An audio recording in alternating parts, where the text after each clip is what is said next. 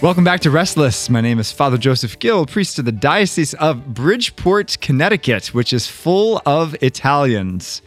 In fact, many of the parishes I've been at have been uh, Italian, built by Italians. And uh, as we are coming up to Columbus Day weekend, which did you know Christopher Columbus is Italian? He's not Portuguese. I did know. Oh, good. Okay. yeah, so he's Italian. So we kind of wanted to focus on uh, all things Italian, especially because a couple of us have lived in Italy, not just visited, but actually spent uh, quality time there uh, of a significant nature. So allow me to introduce my co host. We've got Lauren to my left.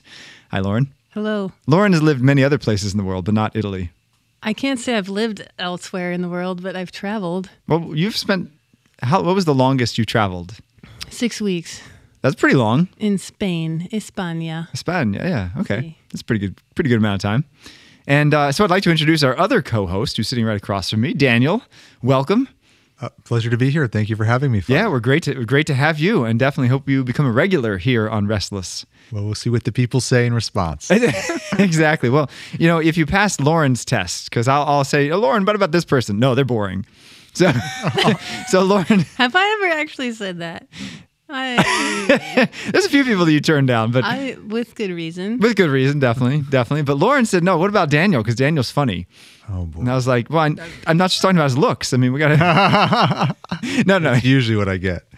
no. So thank you so much for joining. So tell us a little bit. First of all, yeah, I know that uh, we're all we all work at this wonderful Catholic school, Cardinal Kung Academy. This is not sponsored by Cardinal Kung, but you should definitely send your kids there. Maybe one day. Maybe one day. Yeah, well, I think we have to sponsor them. I don't- don't know they have the money to sponsor a radio show. but um, so, what do you teach here, Daniel? Yes. Um, my first year teaching at Cardinal Kung Academy, I teach four sections of Latin Latin 1, Latin 2, Latin 3, and an upper level class called Christian Latin. Um, and then ancient literature, which is an English class. So it's a class in translation, but we read Greek and Roman works. Oh, very cool. The Iliad, the Odyssey, the Aeneid, St. Augustine's Confession, some Greek tragedies. So you're a classics guy, Classics guy. all the way through. Where'd, where'd you study? Well, I started in Fairfield. Well, it's called Fairfield Warde High School. So I grew up in the town of Fairfield, Connecticut. Oh, nice, local. Okay. local, and uh, attended the public schools there, uh, and went to Fairfield Warde High School. Some of the older listeners may remember when it was one high school. My sister was the last year of that class, and it split off into two high schools: Fairfield Warde and Fairfield Ludlowe. So I took Latin for four years. Uh, then I went to. That's Dallas. great that they had Latin because I think most public high schools don't have Latin anymore. That's right. Although, if you're going to find it, it's more likely in this part of the country than in, than in other parts. Okay. Um, the Northeast, there is a great tradition of exam public schools in places like Boston, Boston Latin School, the oldest public school in America, Boston Latin Academy. Oh, is it really? Yeah, I think founded by Benjamin Franklin, or he attended it, or something to that effect. Wow. Um, Lauren, did you take Latin at all? Never. No. Only Spanish. Okay. okay. Uh, whereas in high school, I took both Italian and Latin for four years. I enjoy the complement of a modern and an ancient language. The Italian will come into play later in this Did, conversation. did you get confused between the two? At times, yes. 'Cause, I At mean, times, yeah, La- I still do. I mean, Latin is to Italian what Old English is to English. Yeah. Sort of, right. So Yeah. Um, yes, the what does help if you maintain the so-called classical pronunciation, or some people call it restored pronunciation, which sounds much different from Italian. Hmm. So in the church, we would always say, you know, uh, the equivalent of, uh, oh gosh, now I'm not thinking of an like, example. Dominus vobiscum. Vobis, vobiscum, exactly. Where you say the V in classical Latin, it'd be more like vobiscum. Every C is a hard C. Kaiser, you know, Kikero instead of Cicero, Oh, okay. etc. So if you have the classical pronunciation, uh, it then makes the two languages seem more different. Latin Interesting. Italian. So that, that helped. That's, That's what I used in high school. That's cool. Um, and then from there, I went to the University of Dallas, a small Catholic liberal arts college in Irving, Texas. Woo, UD. UD, yeah, tremendous place down there. Very good place. Uh, at least one uh, parish priest here in Stamford, uh, right down the road here at St. Cecilia's, is a UD alum. I've only just met him once. I've forgotten his Father name. Father John Connaughton. Exactly. He, I did not know he was a UD alum. Proud alum. Very proud. Well, I'm a Franciscan grad, and so there's I don't know if there's a rivalry, but There's a bit of tension. you should not go to UD. You should go- you should go to Franciscan. you should certainly go to UD. In fact, just last night I was looking at menus of diners uh, in Irving, Texas, where UD is located, and the nostalgia just overcame me. The chicken fried steak and the sweet tea and the other delights of Texas living. Is obesity the biggest problem now? there? It's a big problem all over America, but yes, more so in Texas. Oh yeah, yeah, with that kind of food. Yes, uh, it is delicious though. Oh my gosh. Uh, you in Texas, uh, even in the Metroplex, you might still have a waitress who says to you, "God bless you." At the end of a meal, it's the last meal I had in Texas at a diner a number of years ago. Now I remember the waitress. She ended by saying, "God bless you." That's really cool. Yep. Wow. Yep. Yeah, you Yep. don't see that up here in the Northeast. No, God bless you. I sue you. Yeah, banned by law. Uh, and so at UD, I studied Greek and Latin for four years, majored in classical philology, went to Rome for the first time. So the subject of this lesson, uh, of this of this episode, uh, of a true teacher thinking of school. at heart. Uh, and I always wanted to return to Italy after that time, but it would take a little while. I went to Tufts University to get a master's degree in classics. Graduated from there in 2015, UD in 2013. While up in Boston, did a student teaching apprenticeship, you might say, uh, with uh, Mrs. Alice Langton, who's a Latin teacher at Newton South High School, another public high school right outside of Boston. And I got hired on there and taught in the two public high schools of Newton for five years. And uh, during the pandemic, September of 2020, I uh, skipped Dodge and moved to Rome. And wow. ro- matriculated at the Pontifical Salesian University to study in the Department of Christian and Classical Literature. Uh, earned technically an Italian BA, and I'm now finishing up the thesis. Finishing up is a euphemism for beginning to write the thesis. Uh, that will get me a licenza, or in English we'd say a license. Sometimes we also hear the word licentiate, but uh, a master's degree effectively, but the Vatican term for a master's degree. So a license. Are you going on for a doctorate? I don't think so. No, I you're don't think so. ma- max out there. uh, as I've always said, I don't have a dissertation in me. We'll see if I even have an MA thesis in me. It's uh, ambiguous, but this That's would be the second That's fair. master's degree, but the first one written in Italian, so that elongates the writing process a bit. Yeah. And then to complete the story, I reached out to Dr. Miller, the headmaster here, and to ask if there was an opening. So I really liked the look of Cardinal Kung Academy from all these years I've been reading about it. Wanted to move back home to the diocese after all these uh, Odyssean wanderings, and um, fortunately, there was an opening. And so now I know both of you. Well, it is very hard to find a Latin teacher. I'll say they're few and far between. it's probably one of the hardest fills in a Catholic school. But uh, it's a bull market if you're a candidate. yeah, it, it definitely is. Yeah. definitely is. I mean, do you do you feel like it's a dying language, or are people starting to study it more now? Believe it or not, from the data I've seen, I've seen this contradicted, but the data I remember seeing is that Latin hit, hit its nadir in either the 60s or 70s. Enrollment just completely collapsed. It had been very common in public schools and certainly in all Catholic schools. Now it's rare even in Catholic schools, quite frankly. Well, I went through nine years of seminary and never took Latin, mm-hmm, and people are shocked by that. Yep. But I've never took it, taken it. Yep. I took it for one semester in high school, and it was the only class I've ever failed, Oh, wow. and I never picked it up again. It was your Waterloo. It was my water. It was, and I'm glad I don't live, you know, 100 years ago because I wouldn't be a priest. You wouldn't be I a still priest. Had to study Latin. Well, I think you would have been fine with more preparation. Pr- uh, probably. That's yeah. my read. I was homeschooled. I didn't have a teacher. Oh, okay. So if I had you, Oh. as a teacher, probably would do quite well. Yeah, you would have fled in the opposite direction. Maybe. maybe lost your vocation. No. um, in fact, a, a seminarian friend of mine, I won't name him, but I will say a seminary, the Diocese of uh, Jefferson City, Missouri, said that uh, in his experience, uh, the the seminaries, the bishops always speak about how important Latin is, and then do effectively everything possible to make it so you cannot fit Latin into your schedule. So. Uh, But Latin is bursting, uh, it is budding, maybe I should say, outside of the context of Catholic seminaries and outside of the context of public schools. It, there has been a somewhat of a regrowth, even in the public school system, but particularly at schools like Cardinal Kung Academy, um, these K through 12 schools uh, following a classical model in which Latin is really surging, either Catholic classical schools or public charter schools like the Great Hearts Network, which is really big down in Texas and Arizona. So, in fact, if you want to teach high school Latin, there are a lot of openings, not so much in Connecticut, but in places like Texas, Arizona, where there's a lot more educational, let's say, creativity, innovation, more freedom as well. Um, Yeah. Have public charter schools that teach it, stuff like that. Well, there's that old saying, what is old is new again.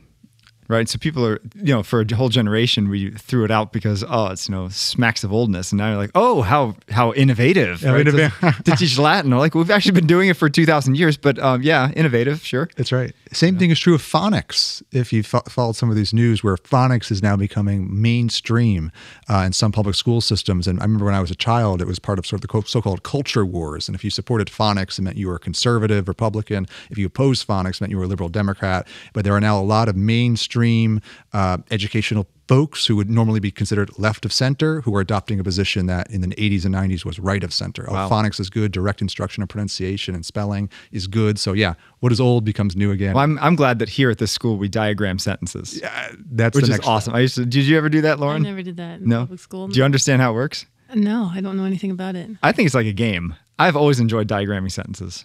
I never got to diagram a sentence No? attending public schools in the 1990s. So Yeah, sit in on the class here. Oh. it's pretty, it's pretty fun. we'll do. Well, let's talk about Italy Yeah. because it is Columbus Day weekend, and Italy is such a great country. Um, you know, so such a Catholic country. So, I mean, certainly, Lauren, you have a lot of Italian friends, I'm sure. Yes, and I am Italian, Are you? What, what percentage? like 40, 38. Th- That's 'Cause I'm- very I'm- specific. I'm- Very specific. Thirty-eight point seven. Well, my mom is Italian and a quarter Finnish, right? So I'm an eighth Finnish. Finish. yes. That's cool. Only in America, Yeah, really. the old saying goes. Yeah, and then my dad's Irish, so I'm half Irish on the other side. Okay. Do you know the expression for someone who's both Italian and Irish? What? A green meatball. Green? I've never heard that. Yeah. I have not either, but I've seen pasta and potatoes, you know, Yes. and people that's say it's good. a great combination. Yes. There's Not the same meal necessarily. gnocchi. Isn't gnocchi made? Oh, that's from- true. That is true. That is That is- true. which is delicious, That is true. Yes. Which So- I know how to make. Do you know how to make gnocchi? Mm-hmm. I thought it was just like mashed potatoes but with pasta sauce. No, Definitely not. but we'll have to make it for you. Please do. Yeah. Yeah, I will accept any and all food that is I made know. for me. so, how long did you live in Italy? I lived there for three years. Three years. um, wow. From September, mid September of 2020 until August of 2023. And before then, cumulatively counting the semester and, and the trips back I went, uh, when I went, went with students, I led students or co led students to Rome four times. In total, I'd already spent about six months of my life there. So Okay. we could, we could add it up to about three years, six months. Three and a half. that. Wow. Yeah. Wow. Three and a half. Yeah. So, did you do all the touristy things? And I know, Lauren, you haven't been, but like, what touristy things would you want to see and do in Italy? Because it's, I mean, probably the number one tourist attraction, or tour- destination, I'd imagine. Certainly up there. Definitely. I mean, I don't know, everything in Rome. I mean, the Vatican, of course, the Pantheon. I was an architecture student, so we looked at a lot of buildings that are Oh, in Italy. sure. So it, it would be a, a joy. I mean, I love walking through cathedrals, and I know there are beautiful churches everywhere. Yeah. Did you did you see all the typical touristy things? I think so. Uh, places like the Roman Forum, the Vatican, the, the Pantheon, as you said, your major basilicas like Santa Maria Maggiore, St. Mary Major. Uh, many Catholics go on pilgrimage visit the catacombs, uh, whether of uh, St. Callistus, St. Priscilla, St. Sebastian, there are a whole bunch of others. So, yeah, I think I did uh, probably all of the major things at one point or another. Chiesa Nuova, the Jesuit Church, St. Ignatius. Which is so ironic. You know, it's Chiesa Nuova means new church. Was built in the 1700s. Yeah. Right. But for, for Rome, that's new. For Rome, it's very, recent. new, yes. So, where'd you travel outside of Rome? Did you go anywhere else? Within Italy? Yeah.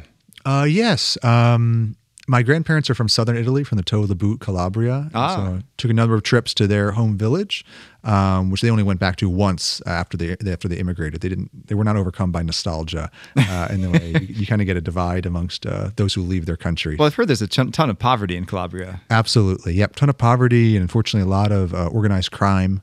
Um, they say that it's actually stronger now or worse, the situation in Calabria, say, than in Sicily. Whereas we in this country tend to associate organized crime with Sicily. Apparently it's even worse in Calabria now. I don't know. Still, wow. Yeah. Um, but no, many places, uh, Naples uh, as well, in Campania. Uh, so that's south of Rome. And that's also another extraordinary city I'd really recommend visiting. Uh, it's a little bit grittier than Rome and even potentially dirtier than Rome. And Rome isn't the cleanest city Oh, yeah. but it's really blessed with beautiful, beautiful churches um, and also great museums for classical antiquity. And then places like Florence and Venice, of course, Arezzo, a great Tuscan town, Orvieto, which some people know for its beautiful cathedral, And the Eucharistic miracle, and the Eucharistic. Orvieto. That's right. Yeah. that's right. That was actually the town where the Feast of Corpus Christi originated.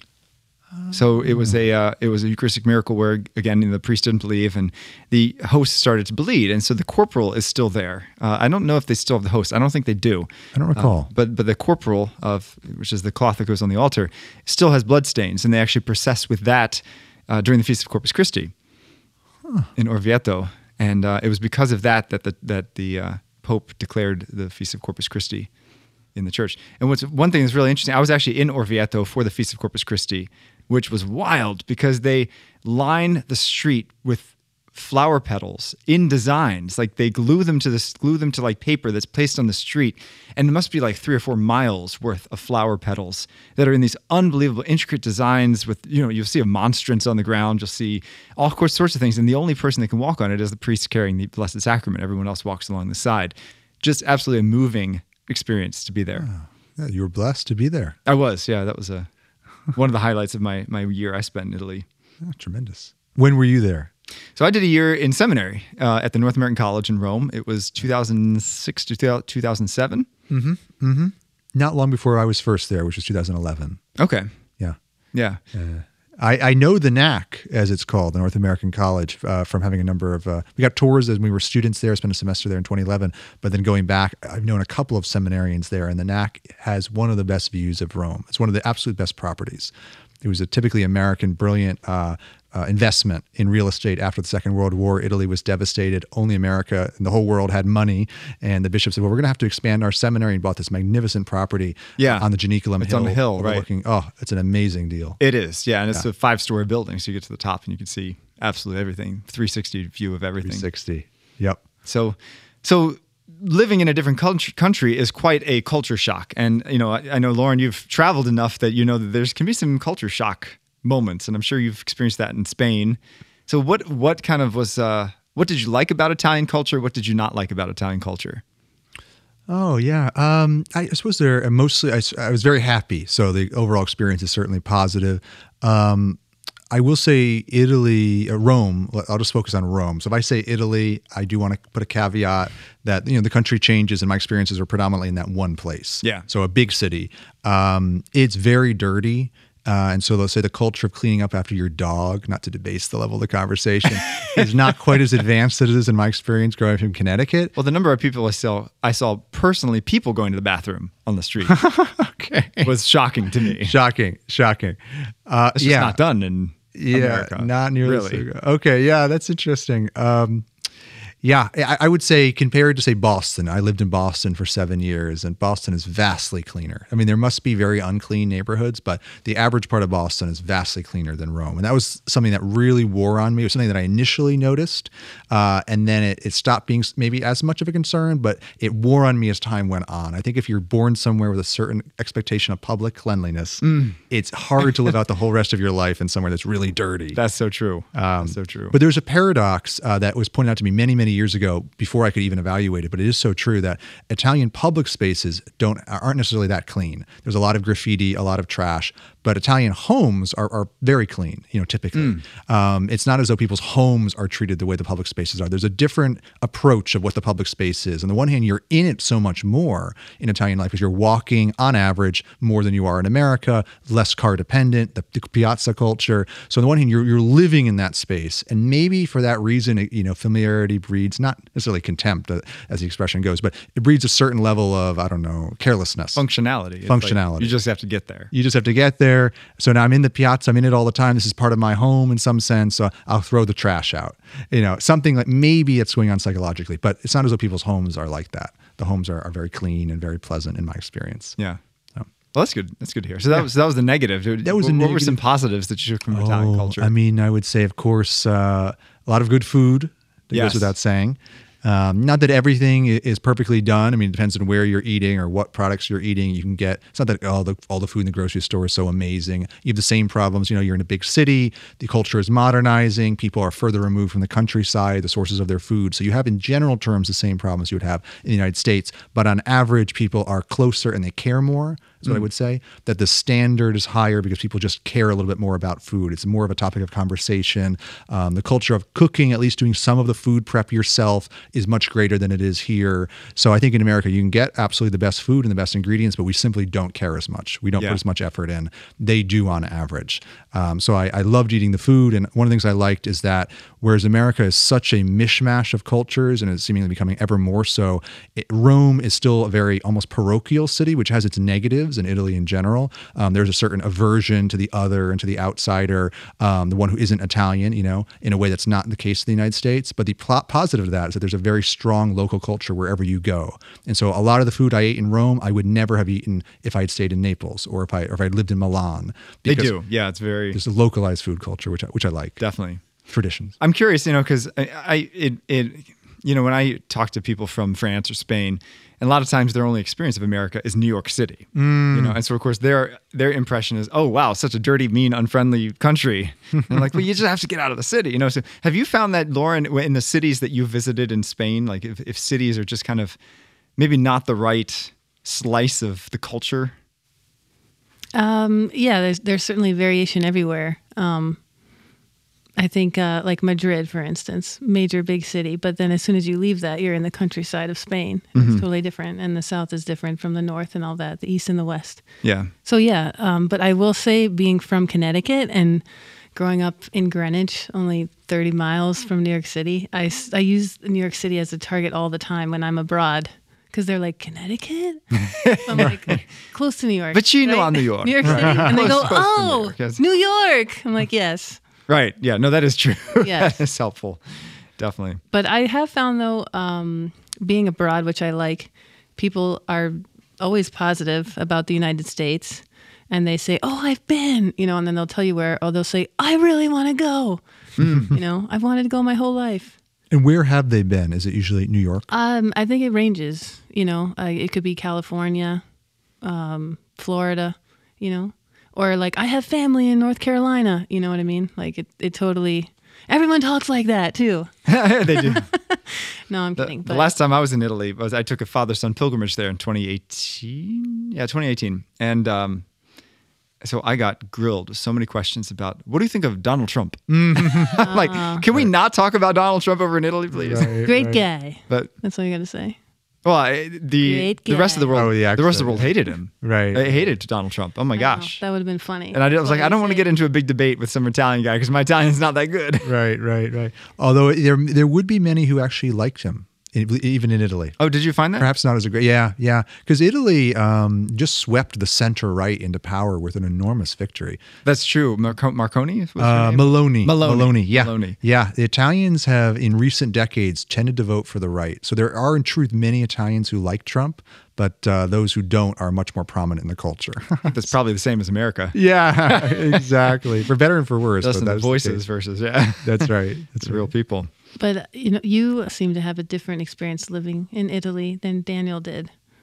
Yes, I, I uh, was supposed to stay there for three years in my seminary studies, and I stayed there for only one and asked to come back um, for a couple of reasons.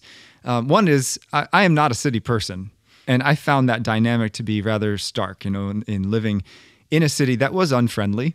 You know, you can't. I mean, just you know, especially I, I struggled with languages. It's not my gift. And, and so I couldn't really get to know the common people on the street. You know, I wouldn't have conversations with people because I just couldn't hold my own. Right. So, uh, so it was, it was very, isol- I felt very isolated. I was like, I can go into the college and that's about it. And, and a lot, I was surprised how many people don't speak English well. Mm-hmm. They'll try a little bit, you know, and, and in this most, you know, the big tourist shops, of course, they'll speak some English, but, Right. but if you really want to get to know people and the culture, it's like, yeah, It's not uh, Germany or Sweden in terms of the English proficiency. Not even close. right Italy. right so i mean my best times of there you know i actually tr- purposely did not go to many of the big cities never been to florence never been to milan um, never been to naples i heard naples, naples was really dirty so I didn't go down there um, i spent most of my time when we would when we'd have free weekends going into the countryside and so i would actually from my from my fourth floor room at the NAC, I could look out and see the Apennine Mountains, which run right down the center. So what I would do is I'd go on Google Maps and just basically be like, what am I looking at? And I go over there, oh, this little town, let's go visit that this weekend. And so I'd hop a bus or a train and just go to some random town that's really super tiny. And that I found a, a refreshing and new experience of Italy. For example, one of the stories I, I really warmed my heart we were um I, I did several camping trips out there as well and so I was backpacking through the Apennines for a weekend and uh, we totally just misjudged because it was Palm Sunday weekend and this was you know mid-April it was nice and warm so we get up there and the start of the trail there oh, was boy. snow like like a foot and a half of snow on the ground we're like we are totally unprepared for this we had like you know, short sleeves and shorts and tennis shoes. Right. you know so so we tried to camp out the first night. It was really uncomfortable and freezing cold. The next night we're like well let's keep hiking. So we hike and we actually left the snow zone and went down further south but we were soaked soaked through. So we get to this tiny little town called Rocca Pietra. And uh, we go into the town and we're like oh my gosh we're so soaked. And so we start striking this conversation with some person like you know hey do you know any place that we can like i don't know hang out for a while because we're so cold. We just want to warm up. And they're like, let's open the entire town hall for you. Now, their town hall is about the size of your living room. It's not huge. but they open up this town hall. They start bringing us food. They give us like portable heaters, and we just kind of sit there and they and dry our clothes. Yeah, it's like you know space heaters, and and I was like, this is what real Italy is like, you know, and that's mm-hmm. and that's probably the case with every country, Right. even America, right? I mean, you have to get outside of Greenwich too to experience that, you know. But the people are very. Uh, Shots fired to a little, I little know. town. Greenwich is Greenwich is where the rich New Yorkers go to live. But uh, There's a good amount of diversity in Greenwich too. is there?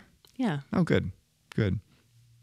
But big town. but you get outside the city, and that was that was the refuge for me was uh, having that experience. And You see, I can't. I think helping it helped me to experience what real Italian culture is like outside the tourist zones.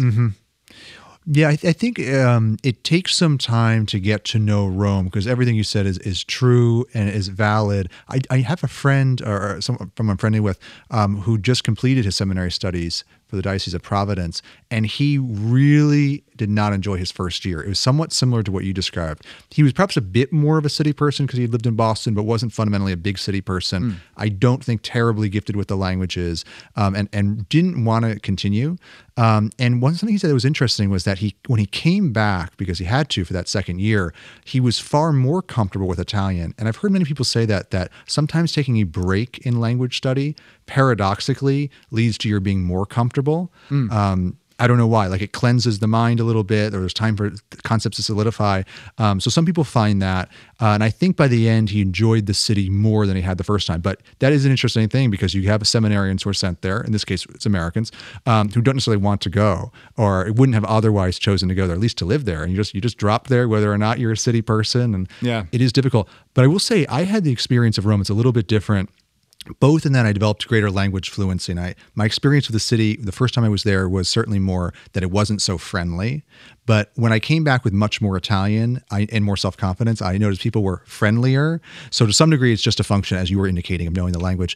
But another feature is I lived in the city, in the municipal city of Rome, but not in the historical center, um, because the Pontifical uh, Salesian University is one of the youngest of the Salesian univers- of the Pontifical universities, and it's located outside of the historical center because it start came to be in the 60s, uh, and all the real estate had been bought up in the center. So it's in what the Italians call la periferia, the periphery. So it's almost like a quote unquote suburban part of the city, but it's still Rome. Same mayor, same political system, but it's outside of the core. And where I lived, that piazza, it was like being in a small town. Oh, I'm sure. It was big city, big density, There's but no tourists out there. no right? tourists, no foreigners except immigrants and a handful of students. Um, so hardly anyone spoke English. And I, you know, the coffee shop that I would go to pretty much every morning, right across the street from an elementary school, and Tiziana, you know, one of the baristas who I saw every day, um, said she loved her job because she would watch those children grow up, you know, from five to six, seven, eight to nine to ten. Then they go off to middle school and high school, but they'd pop in occasionally. Some would come to work for her, even after they were in their twenties. They might come back to visit, or they stayed in the neighborhood because Italians tend to be a little bit more rooted. So I lived in Rome, but in a village within Rome. And I think once you get outside of those big, big tourist areas, you find it's still a city of villages. That's good to hear. That's Yeah. good to hear. Now let's turn for the last couple minutes that we have to the faith aspect. So first of all, did your faith grow spending so much time around the history, the richness in the Vatican, the art, the beauty uh, in in Rome, and also, you know, what did you perceive in the faith in Italy? In general, because I you know hear a lot of negative things about how the faith is is so dying in Italy and so many of these other countries. So, what was your experience of faith personally and and culturally over there? Um, I was lucky to be in a very Catholic context, even within the context of Rome, because I was attending a Pontifical University. So many of my classmates were priests. A few of them were nuns, but most of them were priests, in fact. Um, and a lot of the professors were Salesian priests. Um, so there was this ever present Catholicism, even more than for the average person. Um, Unfortunately, the city has uh, can have a museum feel. I think it does depend on what you bring to it. Um, if you're the average secular visitor who goes, the churches are like museums. You go into, you interrupt mass without any concern. You walk by the Eucharist without any concern because you have no idea. It doesn't matter. It doesn't mean anything to you. So I think it depends on what you bring to it. If you bring something to it and you're genuinely a seeker, even if you're not a believer, it can have a profound effect. There have been many conversion stories.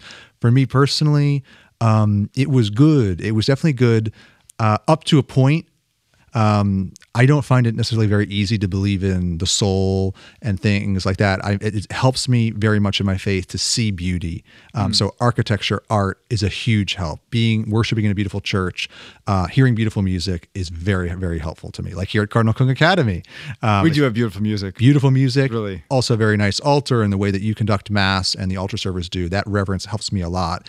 But at a certain point, whether you're in Rome or anywhere else, it, it just brings you up to a certain point, right? The beauty. You then have to ask yourself, do I really believe and am I willing to make the sacrifices? And that's no easier in Rome or harder than it is anywhere else.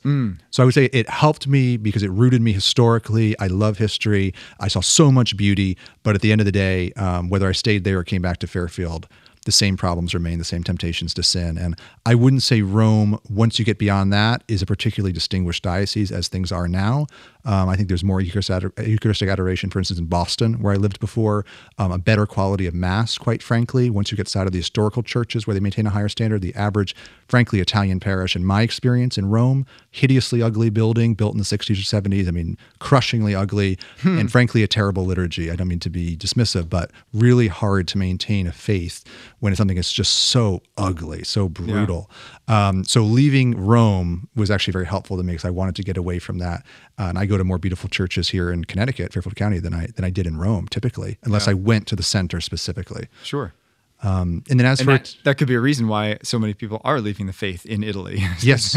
Parishes are ugly and liturgies are bad. Exactly, because there is this uh, perception we have of Rome, or uh, you, we see the core parts of these historic cities. We say, "Oh, this is how everyone lives." And once you get outside of that, you see that people's lives are not that different from Americans' lives. They're different, but they're car-centered still. There's a lot more cars and a need for automobile. Things are spread out. A lot of the buildings are new construction. It's really not so different. And you know, Fairfield, where I live, the town is far more beautiful than the neighborhood I lived in Rome Roman, as an example. Wow. Hmm. Um, but anyway, that's maybe a subject for a longer time. But to finish about the state, it's not a it's not in a great state. There's a lot of individual good, uh, and there are collective good organizations that are that are good there in Rome, and movements that are strong in Italy. But on a macro level, you look, the birth rate is is is among the lowest in the history of the world of any country in Italy, and it's been like that for decades. Um, the country's population is shrinking. Church attendance is dropping dramatically. Most of the faith that you see is cultural, funerals, sometimes the sacraments leading up to that. But people are not choosing to go every Sunday. They're not choosing to live out, particularly the difficult teachings of the church, any more there than anywhere else. Uh, maybe more than in France, let's say. So there is degra- degradations, but it's not a, a better situation than the United States. Yeah. probably worse. One of the things we were blessed, I think, being in the United States is that there there's you know there's religious competition in that there's Protestants that are doing things really really well, which means that a lot of the Catholics have to kind of step up their game. You know, better better evangelization, better formation, better um, you know better liturgies, things like that. So I agree completely. so and, and when it's when it's a monoculture like Italy, which is 98% Catholic, and you Right. it would be very hard pressed to find a Protestant church. There's not that sense of like, well, we have to do our share, otherwise we're going to lose them because it's kind of like, well, we're never going to lose them, right? They're all Catholic. They'll always be Catholic. And I think there's an intentionality when you're a Catholic in a Protestant country, you stay Catholic more so because you really believe in being Catholic. Um, some we do have cultural Catholicism in the U.S. I'm Catholic because I'm Polish, because I'm Italian, but that fades pretty rapidly, within a generation or two. Yeah. and you just have to decide. Whereas Italy, oh, of course I'm Catholic, I'm Italian, right. um, but that's not that meaningful. Yeah. I'd rather you be a Protestant who's convicted than than a Catholic in that sense. yeah. Definitely. Definitely. Well, thanks. And uh, enjoy your Columbus Day coming up this weekend. We're looking forward to uh, celebrating all things Italian. Go have a great Italian meal. Pray for the country of Italy. And uh, if you're Italian, happy Columbus Day. And Daniel, thanks for joining us. And Lauren, thanks for joining us too. You can find us on Veritas Catholic Network, 1350 AM or 103.9 FM. Tune in next time.